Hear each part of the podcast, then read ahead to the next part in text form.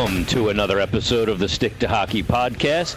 Rumors of its demise were greatly exaggerated, Russ. Here we are, episode 68, in honor of...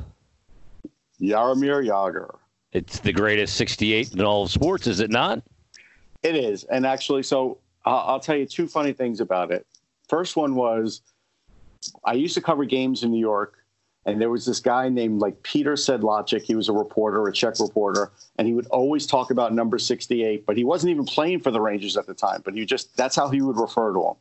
But my funniest Jagr story, there's probably two, but the quick one is walking into the Flyers locker room. They probably let us in a little too early, and that's when he had the backpack on with all the weights. Yeah. And him trying to explain his way out of it. The better one is writing the book on the Winter Classic, covering the one in Philly at Citizens Bank. He takes one shift. He gets hit against the boards once, decides that he doesn't like playing outside, and doesn't play anymore. It wasn't even like he was hurt. He just didn't play anymore. You remember that? Oh, I worked the game. Yeah, he shut her down. One shift. We have a picture of it, too. We luckily got a picture of it for the book, but one shift, yeah. One shift and done. Story of my life. By the way, he started his NHL career back in 1990, and he finished his NHL career in 2018. That is insane. And he's still playing. Yeah, and he's still playing. And he's not playing beer league. He's still playing and scoring. I mean, unbelievable. I want to say it's two notches above beer league. It's not fantastic hockey. Yeah, you're definitely right about that.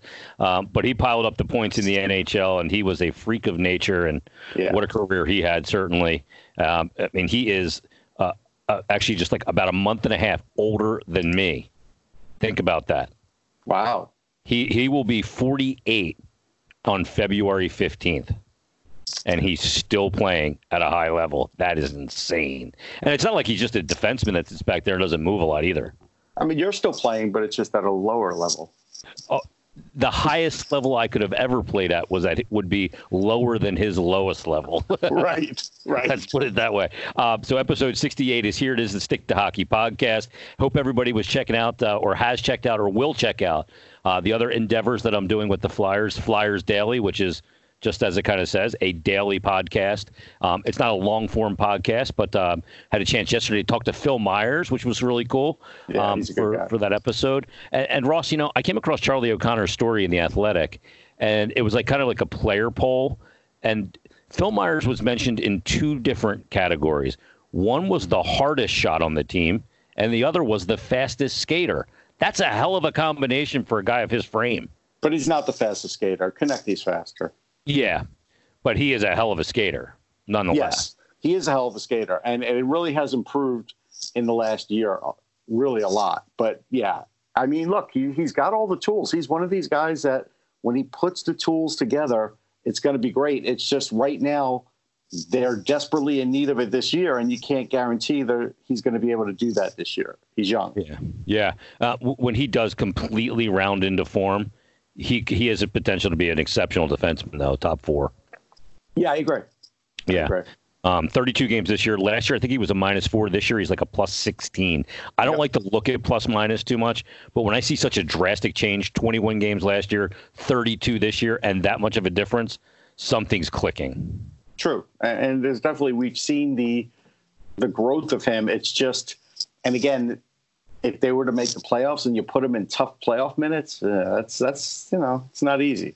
Yeah. You're definitely right about that. And we'll see if he can handle that. I mean, I remember seeing guys like Oscar Spartulis have a hell of a time in that situation. Oh, poor Spartulis. I wanted to ask you real quick before we got into everything. Obviously, this is the first episode we've recorded since the passing of Kobe Bryant, and the Mamba mentality. You've been covering this game a long time. You've seen a lot of players come and go.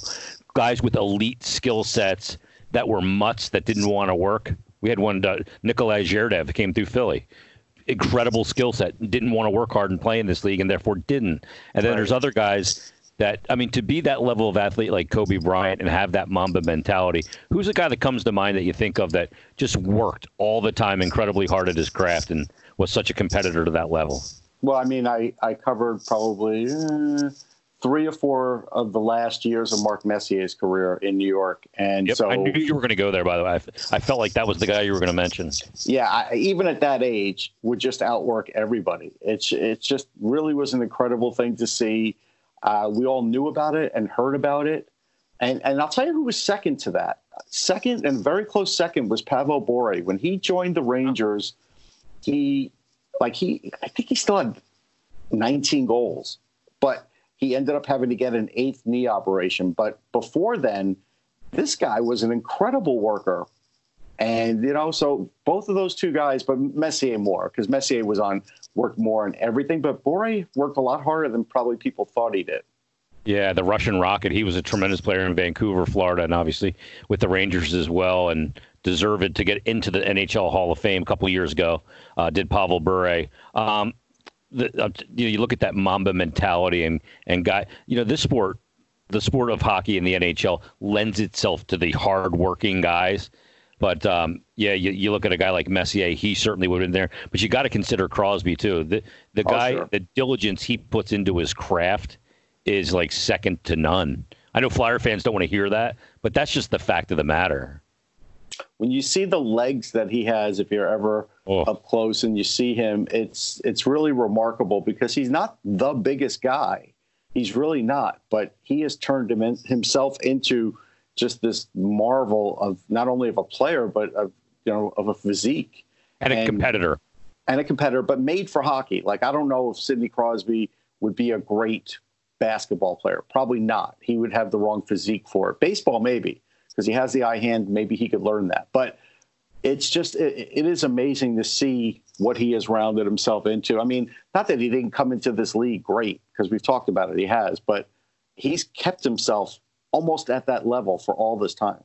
Yeah. Ovechkin's another guy too. Like, yes. You can say what you want about Ovi, but he's a freaking insane competitor.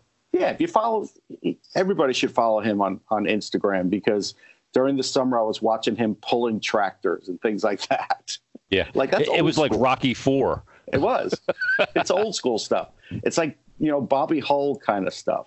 Yeah. Like if you want to see a picture, go look at Bobby Hull fly fishing. There's a picture of him without his shirt fly fishing, and this was like a pretty natural physique, just a guy that worked hard and lifted weights a little bit and just had a lot of natural ability too, but just unbelievable. Any thoughts, any parting thoughts on the All-Star game and what you saw there out in St. Louis, other than the fact that St. Louis did a tremendous job hosting the game? They did. I felt like the skills competition always feels about 45 minutes too long for me, maybe too many competitors in it. The women's 3-on-3 was freaking awesome. They just stole the weekend again, because they actually give a shit about the game. Yeah. And they went out there and like they worked their ass off in that game. And then when you saw the men play on the following day, it was like watching, a stroll around Central Park. Yeah. I did pick the Canadian women to win, because they the Americans are really good. Don't get me wrong, but they had some legendary names. And so I was amazed, even though it was low scoring, because the goaltending was great. And yes, you knew that because of the hatred for each other, but also just this was a chance to showcase their sport, that they were going to go all out. And we kind of wish that the men would play with that same kind of, you don't have to hit hard or whatever, but just same kind of passion. The men didn't have it this year. It really was a game of shinny for the first time, I felt. But I can go back to the overreaction of Green Day, because to me, it's like I've seen them probably 6-7 times, and almost every one of their songs has a curse in it. Every concert, they curse all the time. Billy Joe just curses all the time. And so if you don't think the NHL signed him knowing that, like, people acted like, oh, my God, they had to hit the dump button, and they hit it for a long time. It's expected. That's why they had it. That's what they did. And for all those people, Keith Olbermann included, that thought that there was going to be repercussions and maybe they would lose their multi-year deal, on the NHL's lead show, they're still playing their new music. So, and you know what happened? People talked about it. Yes. And that's what they wanted. And yep, that's what they got. And, and I was mad at the people of St. Louis, because first you saw, oh, look, we're getting a free Green Day concert. And then they're like, oh, wait, they only played 3 songs. And it's like, it was free. What do you want for free? Yeah. And what did you think they were going to go out and do the entire American Idiot concept album? If right. you thought that, you're an American idiot. Yes. I just didn't understand it. And it was a cool way that they did it on TV where they went from the stage into the rink. And apparently fans kept getting mad because they would leave at the stage. It's like, hello, they're taping for a television broadcast. Yeah. So at any rate, that went well. The hardest shot went well. Although Martin Furk had the hardest shot in the minors, in the AHL. 109.2. Jesus. Yeah. But, you know, Bobby Hull shot 118, and they never use it because it wasn't in an all-star game. Now, do we think the jugs gun maybe was changed a little bit from them to now? Sure. But I'm telling you, Bobby Hull shot harder than 109. Al MacInnis is 100.4 will tell you that, because at the age of 56, he still did that with a wood stick. Yeah, that's amazing. And some people thought that was fake, by the way. Some people thought that that was not real. And no. Those guys could still bomb it with a wood stick. And sure. That was not, he and I, Al Iafredi, was totally legit. Six going over 100 miles an hour. Absolutely. Yeah. If you ever gave in his playing days, MacInnis, you know, a composite stick, he would have beaten the 109. What about the new Bauer stick with the slit out of it? Oh, that's true. Yes. I had one. I was in a pro shop the other day and I'm going, how is this thing going to hold up? But they say somehow it's actually it's stronger based on the technology than a stick without the slit. You know when it won't hold up? When all of a sudden somebody goes to take a shot on the power play in the Stanley Cup, they break their stick, the other team goes the other way, gets a shorthanded goal. Then what? And Tortorella says, no more sticks with slits. Right. We've seen this happen too many times with composites, haven't we? I can't fall for it. Yeah, well, the original idea was when they came out that these sticks were unbreakable. Yeah, not the case, especially with they're the flex most breakable. Yeah, you see like a 55 flex, it snaps like a twig. It does. They're the most breakable. But, look, the game wasn't good. The skills were good. Now that we know about McDavid's comeback and the fact that he just rehabbed something that nobody had ever done in the history of sports, and they're writing papers about it, the fact that he got up to 25 miles an hour is incredible. I still posted on my Twitter account, though, that are you taking Connor McDavid or the field? And I said the field, and I was right. But I bet you by next year he's probably back at top speed again. So I got to say I was really, really impressed with that, especially after the fact. But again, I want to tell you that 25 was beaten by Bobby Hull. Bobby Hull skated faster too, but again, he seems to be forgotten. So I've been bringing this up on every show because I want people to remember that. Everybody wants to think these are the greatest athletes ever right now because of training and otherwise, but it's not always the case.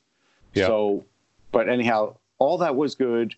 I thought it does what it does, right? It got the city excited. The concert got it excited. So in the end, it's a success for the NHL. Yeah, no doubt. And they caught some publicity for it as well. But next year, it needs to be the U.S., Canada, Europe thing. That'll do better. I think you might get more passion out of it. Yeah, I agree with you, too. They got to figure something out. I think it was Elliot Friedman said that maybe they should come up with some kind of Team Florida with Panthers, Lightning players, and guys that either grew up in Florida, went to Walt Disney. I don't know. You know, but to put together, I don't know. You could have Costas on that team, provided he was an all-star. But nah, I don't like the idea. Team Florida, really? No thanks. Yeah, what's next? Mississippi? You're going to have Van Beesbroek in goal? Like, what are you going to do? You bring back the Beezer. I like that. He's part of the coaching staff for the USA Worlds team. Yes. Did you see that? Yeah, I did. And I guess maybe Luongo will come back and be the backup. Bobby Lou would be fun. There's no question about that. All right, Russ, I got a few things to get to here in regards to the Flyers. We have some Twitter questions we'll get to, and I want to bounce around the league with some things I want to ask you about as well. First and foremost, Flyers sent out an update. Carter Hart, about a week away, he said Chuck Fletcher said his rehab has been going great and he's improved drastically over the bye week, but he's still a week away. But that doesn't fix the problem of right now, which is a Penguin game tonight. Perhaps you listen to this after a Colorado Avalanche game the following day, Saturday, and then a Red Wing game. Now, if these games were flipped into a different order, you'd be fine because you would go Elliott in Pittsburgh, Alex Lyon against the Red Wings, and then Brian Elliott against the Avs. But it's not. How do you determine, do you go Elliott back-to-back even with a decent workload on a Friday night coming off the bye? That's what I think they're going to do, yeah. Yeah, you got to put yourself in a – you got to do things right now because of the tightness of the standings that maybe you wouldn't – that aren't ideal and you're not willing to do any other time. But given the situation, you really don't have much of a choice. No, if they were sitting where Washington is, they could easily let Lyon play. But I can't fault them if they don't let Lyon play because there's four teams ahead of them. Five, really. Yeah, sixth place. I mean, they're in sixth place in their division, and they're on pace for 98 points. It depends. It's not four teams. It's really two in the wild card, and then more like four in the division, something like that. But yeah, they're going to play them, and you hope Elliott doesn't get hurt. And these are important points. They're all important now. And you're right, Carter Hart being back is great, but again, this game against Pittsburgh. Super important. And you can't go by the old standard that, well, the Flyers are really good in Pittsburgh, because I think that's kind of gone away. Yeah, it has gone away. And not only that, but you have the Russ Cohen at Sportsology created hashtag of Road Flyers that you're going to be dealing with in that game as well.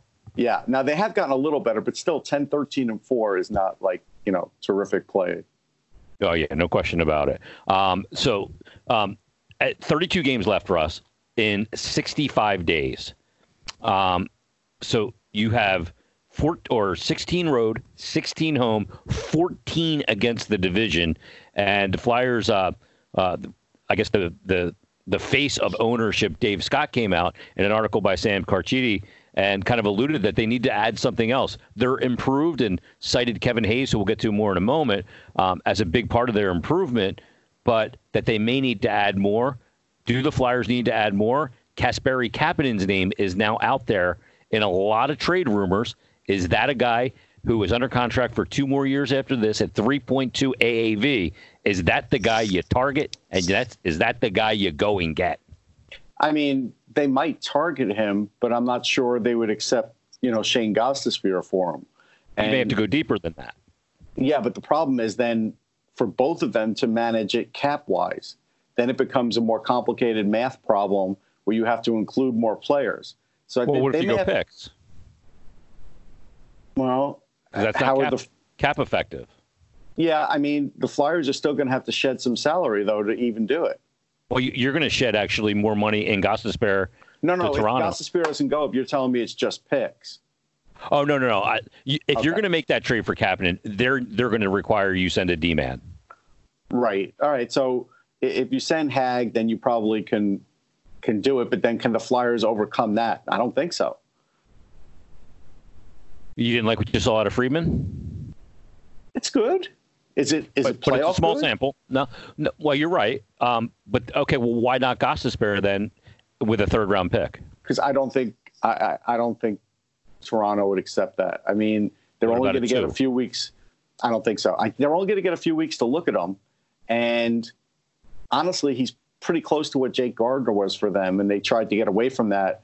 They have Riley. They're going to re-sign Muzzin. They don't have a ton of money. I just don't see it for there. Doesn't mean the Flyers can't get somebody, but I just don't see him getting there. But, the thing about Dave Scott is I'm not sure that was the greatest public statement to make, because it's easy to make if you have a cap. No cap situation, you have plenty of space. They've got a situation where it's very possible the Flyers go through the trading deadline and can't get anything done. Yeah. And, that's something where now all of a sudden there's extra pressure to get something done, and you don't want the GM to do something because now his boss is breathing down his neck. Like, that to me is, you got to watch those situations a little. But I think they should probably do something lesser than a Kapanen. And I think that, you offer up a guy like Hag, I think, because I think they're going to have to keep Gostisbehere through this season. I do. If they want to trade him at the draft, they'll probably get more for him. But honestly, what's his value right now? He's literally just going to come back in, what, a week? Yeah, he practiced yesterday. He could be back in the lineup anytime in the next couple of games. Okay, so let's say he's back Monday. You've got less than 3 weeks for scouts to evaluate him and then for a GM to say, am I really going to take a chance on him because he's not having a good season to begin with? Yeah. To me, a deal involving him, I agree with you, is it sounds more like a on the draft floor type of deal. And especially if it's for a player of the caliber of Kasperi Kapanen, if he's still in Toronto come this offseason. I mean, I would go for a less spectacular deal. And just as an example, you looking like at a Nick Bonino type situation? Well, Bonino's making too much money too. And there's no way. I mean, if they were to trade with Pittsburgh, which they've done very few of them over the years and for really nothing meaningful, there's no way they're going to eat salary to trade Bonino, right? They're not for the Flyers. They're just not going to do that. I'm looking at a guy like Cody Eakin. Cody Eakin, you might be able to get Vegas to eat some salary. You might be able to give them a Robert Hagg and a pick or a prospect. And at least Cody Eakin's a guy that is seasoned, has played in playoffs, and could be, he's pretty versatile. Especially after Vegas trades for Joe Thornton. If Joe Thornton wants to go somewhere, I think he does. That's probably the place I think he'd want to go. Maybe. I like the fit. And so, then that would make someone like Cody Eakin available. And to me, he's the kind of guy you could do because you could sort of float that money-wise. And then at least, because, again, we saw Ryan Hartman came in, and I like Ryan Hartman, and he didn't do anything for him. Yeah. Well, so you know my theory on deadline acquisitions, too. It's an overpayment for a very slippery slope. Yeah, you had brought up to me either last show or just in conversation, how often do they really, hit it out of the park with these acquisitions? And it's mixed. It's definitely mixed. Do you look at a guy like Eric Staal or J.G. Pajot? Pajot, he's out of the Flyers league. Unless they're going to start trading Morgan Frost. Like, if you're prepared to trade Frost, then you could talk about Pajot, and that's great. But then remember, that's just for a rental. Yeah, with no guarantee of being able to re-sign him. And then who was the other player? Eric Staal. If he gets dealt, because he might just decide he wants to stay, I don't know. Remember when he switched to the Rangers and it didn't work out? It did work out in a huge way, and that was supposed to be a big piece. And that could happen again. Yep. And so I would be wary of that. Yeah, I am too. Yeah, that's why you go for the lesser guy. Eakin's played 30-something games, playoff experience. He might do something for you. You're not breaking the bank. You're trading somebody that you could afford to trade. Now if you're telling me Friedman's only got to play 6 minutes a game, 7 minutes, if they're in the playoffs, I can live with it. I'm okay with all that. But if all of a sudden Friedman's got to play 12, 13 minutes because there's no Gostisbehere and Hagg's playing more, I don't know. I think it weakens the unit too much. Yeah, and just as we're talking about this, I see a tweet that comes into the show from Big Bad Bully, Bully118 on Twitter. He said, what are your thoughts on the Flyers not doing anything major at the deadline? He said, I'd rather see them go for a lesser name that can play some third-line C like a Bonino type from Nashville. So there you go. We were kind of thinking like that. I think Eakin is much easier to make more that attainable deal with. Yeah, he's at 3.8, but I'm sure you can get Vegas to eat some of that, and they have some cap room. They don't have, but there's no way Pittsburgh's doing you a favor like that. There's no way. Let's go to another question here. And remember, it's 3.8 prorated, so it's not that bad. So yeah, Jay Sasquilla. I don't know if I'm saying that right, but I hope I did, Jay. He said, how realistic is a hockey trade involving Gostisbehere or anyone else on the roster given the limited cap space prior to the deadline? It's kind of what we just talked about, Russ. Yeah, we talked about the Gostisbehere thing. The other fly in the ointment is that right now Nolan Patrick is on IR, right? He's on LTIR. Yeah. If he were to come back, you have to activate him and start paying him again. He goes right against the cap. Yeah. And that goes right against the cap. And so right now, when you're talking about them having like some days under $100,000 cap space, and then you add even just an ELC to that, that makes it even trickier. So they're going to have to know by the deadline. And I'm sure they may even know now if he really is coming back or not, regardless if Fletcher said he was optimistic. I am not as optimistic. But if he does, then, okay, you solved your center situation. But now if you still want something else, well, now you got to jostle some more salary. So it's gonna be very difficult. Shit! They just turned on the fucking sound system here. I hear it. They just turned it off. Okay. I'm upstairs in the radio booth at the Wells Fargo Center. Apparently, they're testing stuff for the Wings game. Okay. So let me just pick up off that. Yeah, Patrick is kind of the fly in the ointment here. We'll see how this plays out. You'll know all you need to know about Nolan Patrick and the chances of him coming back based on the Flyers' actions, more so on what they say. Yes, is the way I'm looking at it. Let me ask you this question, because Britton R. tweets in and he says, if Phil Kessel was a hot dog, would he eat himself? Now, my contention would be that if Phil Kessel was a hot dog, which means he has been a hot dog, he would have eaten himself way before now. Oh, yeah. We never would have seen him as a hockey player. That's a good question, though. I like it. Okay, Russ, when you look at the situation for the Flyers right now on paper, outside looking in, who are the team or two teams that will fall out in the Eastern Conference, in your opinion, if they are to gain a spot into the playoffs? And if it's two teams and Toronto is going to jump in as a wild card team, or even as a number three team in the Atlantic, and maybe Florida as a wild card team. They look like they're Toronto looks like they're jumping in. Okay. So if the Flyers and Toronto are to jump in, who are the two teams to come out? Well, I know the popular one is to say the Islanders, but they have cap space and they probably could stay in it. And they've got games in hand on Philly. They have games in hand on everybody. So I'm going to assume that the Metro stays the way it is. So okay. This is wild card or bust, I think, for the Flyers, unless they were to win like 15 in a row. Okay, so you're going to go Caps at the top, Pittsburgh, and then the Islanders. So of the two other teams, I'm going to go Columbus, Carolina, Toronto. That's their competition. And I don't think anybody below can get there, Montreal included. So yeah, they're all DOA. Yeah. So I think that's their competition. And I think Toronto's getting in it. Now, if Toronto gets in the wild card but don't get any further in the Atlantic, that's a nightmare scenario for the Flyers. Okay, so if the Flyers are going to get in, so does Columbus come out? Does Carolina come out?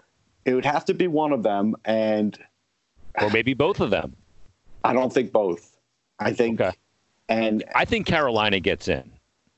I mean, that's the logical choice. To be honest with you, but the Dougie Hamilton injury so far hasn't killed them. But we'll see what it does, and if they get permission to make a deal at the deadline, you still have Mrazek. But Mrazek for the regular season. You got Reimer. He's been great. Yeah, Reimer's been good this year. So, yeah, I think Carolina's a definite. But, again, if I look at Columbus, why are they all of a sudden going to go south? You know, they're 8-2 in their last 10. They're riding a horseshoe in the ass of Elvis Merzlikins right now. I mean, they cannot sustain this. What if he's the next Hamburglar? Like, he could be. Yeah, I don't know about that. Well, that's your call. He's the next Hamburglar. He's going to get paid. Okay, but, like, not to squash Flyers fans, hopes, but you're now hoping that Carolina or Toronto or the Islanders, it's not going to be Pittsburgh, or Columbus are the one or two teams that falter. And I don't think there's a guarantee of that, or even a 75% chance of that. I think, the Flyers' chances are slim here. I do. Yeah, it's crazy, too. They're on pace for 98 points. But remember, I said I thought they would be like the Canadians of last year, and they got 96 points, and they didn't get in. Yeah, no, you're right. And they could do that. How should fans evaluate that then, Russ? Say they finish with 98 points, and they don't make the playoffs. How should a fan base evaluate that? Should the fan base look at it and go, this is bullshit. We're still not good enough. They're not a playoff team. Or do you look at it and go, holy cow, 88 points, and you didn't get in. This is crazy. No, I think fans should evaluate it like, okay, the GM made some moves, and even though they were hoping and guaranteed playoffs, whatever the jargon was, they didn't get there, but they're a better team. Provorov has gotten better, thanks to Niskanen. Some of these are quick-fix moves, and it didn't work out, but the team's still moving in the right direction. You still have a young goalie. Now, if you're going to go with what the GM said and what the team said, like, hey, we're making the playoffs, we're making this push, and this is what we're doing, then go right ahead, but I think you're wrong in doing that. No, well, say a team like the Flyers or Carolina or Columbus does not get in with 98 points. And had they been in the Pacific Division, they would have won the division. Say that plays out. Does this cause the NHL to look at the way they put teams into the playoffs any differently? Or does it just not even matter? No, because it happened last year and they didn't care. I mean, last year, I'm looking at it, Montreal had 96 points, and 96 points would have been third in the Pacific, and it would have been first. It would have made the wild card, and it would have been third in the Pacific. They don't care. Yeah. No, you're. It's something worth investigating if it repeatedly keeps happening when you have teams missing the playoffs, and they would have finished in the top spot in another division in another conference. Okay, but here's what plays into it is pretty wild.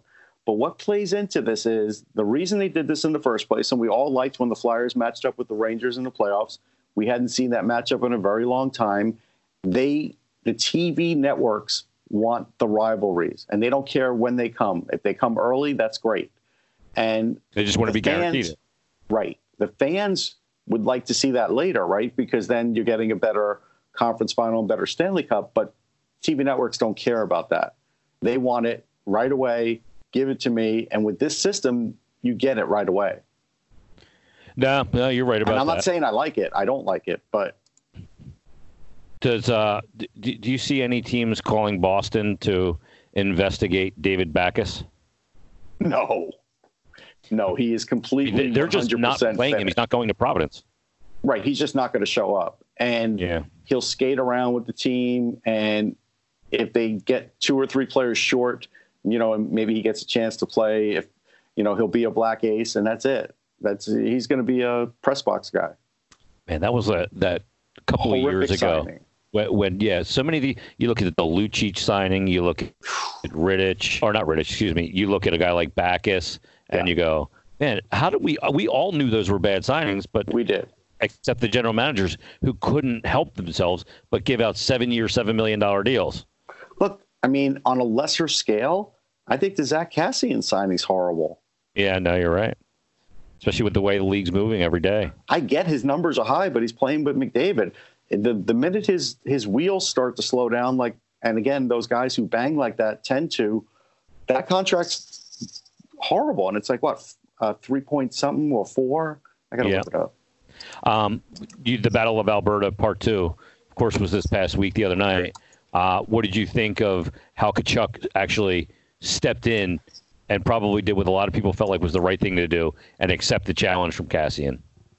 Yeah, I felt like it was okay. I didn't think it was like the most exciting thing. I didn't have it on so I could see it when they were talking to each other because we all knew it was going to happen.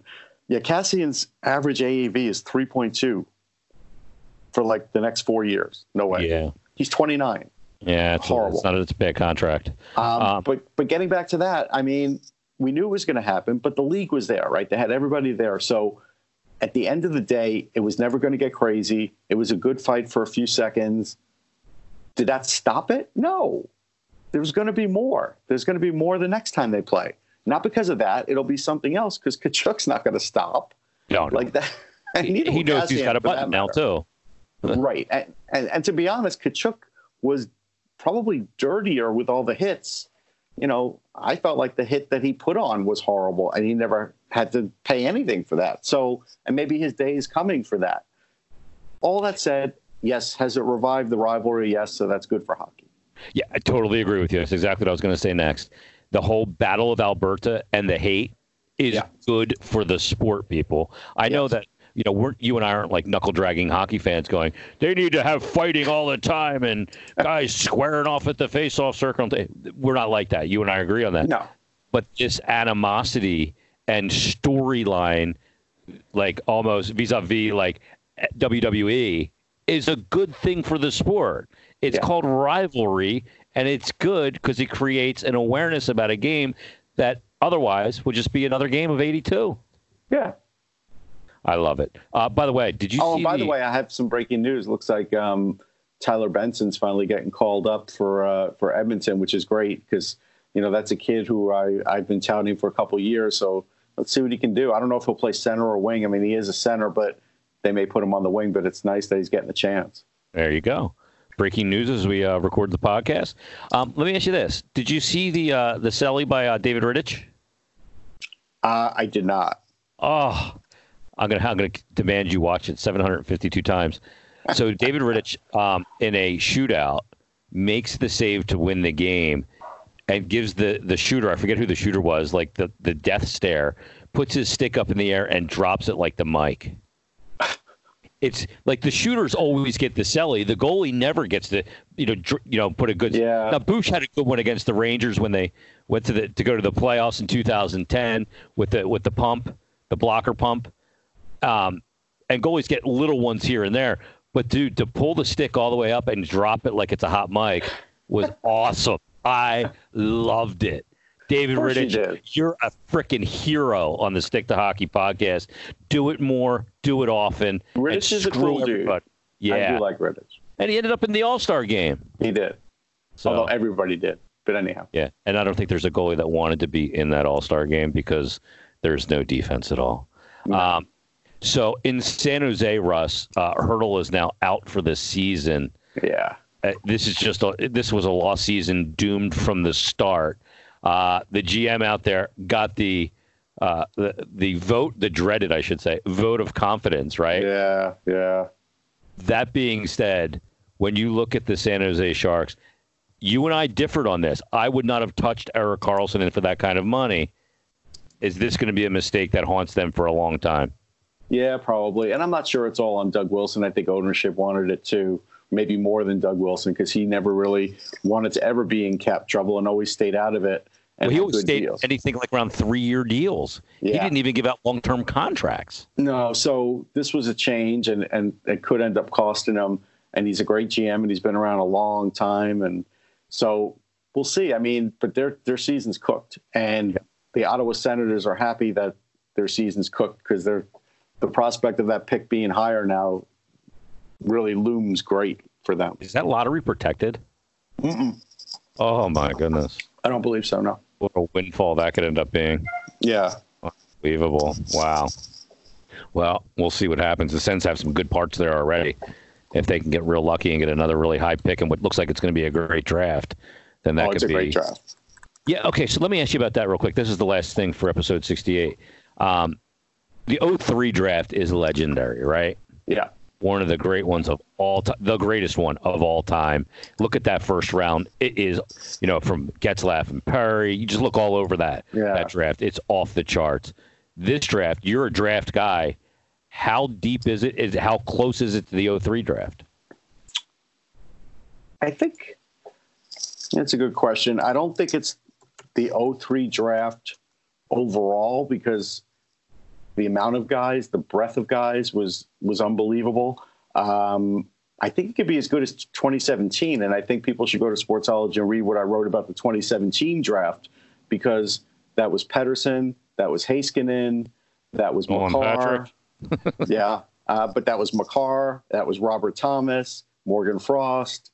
That's going to go down as an amazing draft, and I think this one could stack up to that one.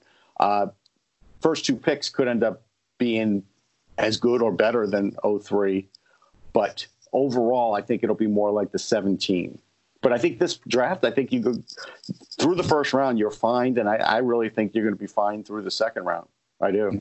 Wow. Okay. Let me give you a couple of names from that 2003 draft. Marc-Andre Fleury obviously was the number one overall pick to Pittsburgh. Eric Staal was the second. Nathan Horton was in there. How about this? We mentioned this name twice in the draft. Or twice in this episode, Nikolai Zherdev was number 4 overall by Columbus.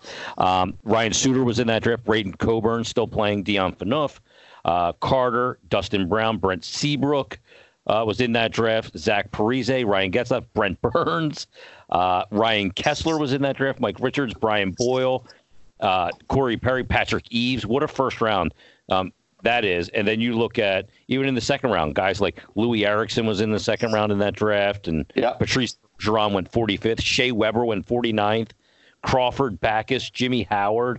I mean, what an insane draft class. I mean, you had guys like, I'm looking at it, 1,000 games for Joe Pavelski, 7th round. Yeah. 900 games for Kyle Brodziak, 7th round. Bufflin in the 8th round. It is unbelievable how great of a draft it Matt really was. Matt Molson in the 9th round. Yeah, he's still in the league, isn't he? No, he's in the AHL. He was in the AHL All-Star game. I just saw him recently, and I can remember why. Tanner Glass in the late rounds. I remember this draft well. I was at the draft, and it was at Nashville. It's actually the last time I've been to Nashville. But really, the thing about this draft was that people forget is that, and we see him all the time in Philly, Craig Patrick, if you remember, traded to get that first overall pick. Wow, I did not realize that. And I got to see if I can look it up real quick what he got for it. And to get Marc-Andre Fleury, I felt was the biggest thing, the biggest piece. I know you want to say Crosby and Malkin, but if you don't get Fleury, do they win the Cubs like the Cups like they did? Yeah. And I remember interviewing him at the time. I have it somewhere. I have the audio. And that's something where gutsy, hard to do. Let's see. By the way, you know who else was taken in that draft? He said the second to the last pick. He's on the Flyers right now. He was drafted 291. I don't feel like hurting my head. Brian Elliott. Yeah, there you go. How about that? All right. Jaromir Jagr was also taken 271. Yeah. Wow. Damn the New York Times. I have to sign up now to get this information. Will you come on, New York Times? You're killing me. I'm not paying money. No, I did, but fine. Can I just read this article, please? It's not meant to make it on this episode, apparently. No, it's making it. It's making it because it really was one of the all-time draft day trades. See, Patrick said Fleury, and okay, Patrick traded Pittsburgh's first round, 3rd overall, and a 2nd-round compensatory pick, and Michael Samuelson. Wow. Big package. So 3rd overall was compensatory pick, 55th overall, 2nd round, Stefan Meyer. You tell me, is that not the greatest draft day trade that you could think of in the NHL? That's a beauty by Patrick. Good job on him. Meanwhile, Fleury's still getting it done in this league as well. So much so that he's covering up for the problems of the Las Vegas Golden Knights. Yeah, I mean, it's amazing. And he doesn't get credit for it. So I have to give Craig Patrick credit for that. There you go. Congrats to Craig Patrick. Congrats to you, Rush. Another fine performance. Russ. I don't know what that. Wow.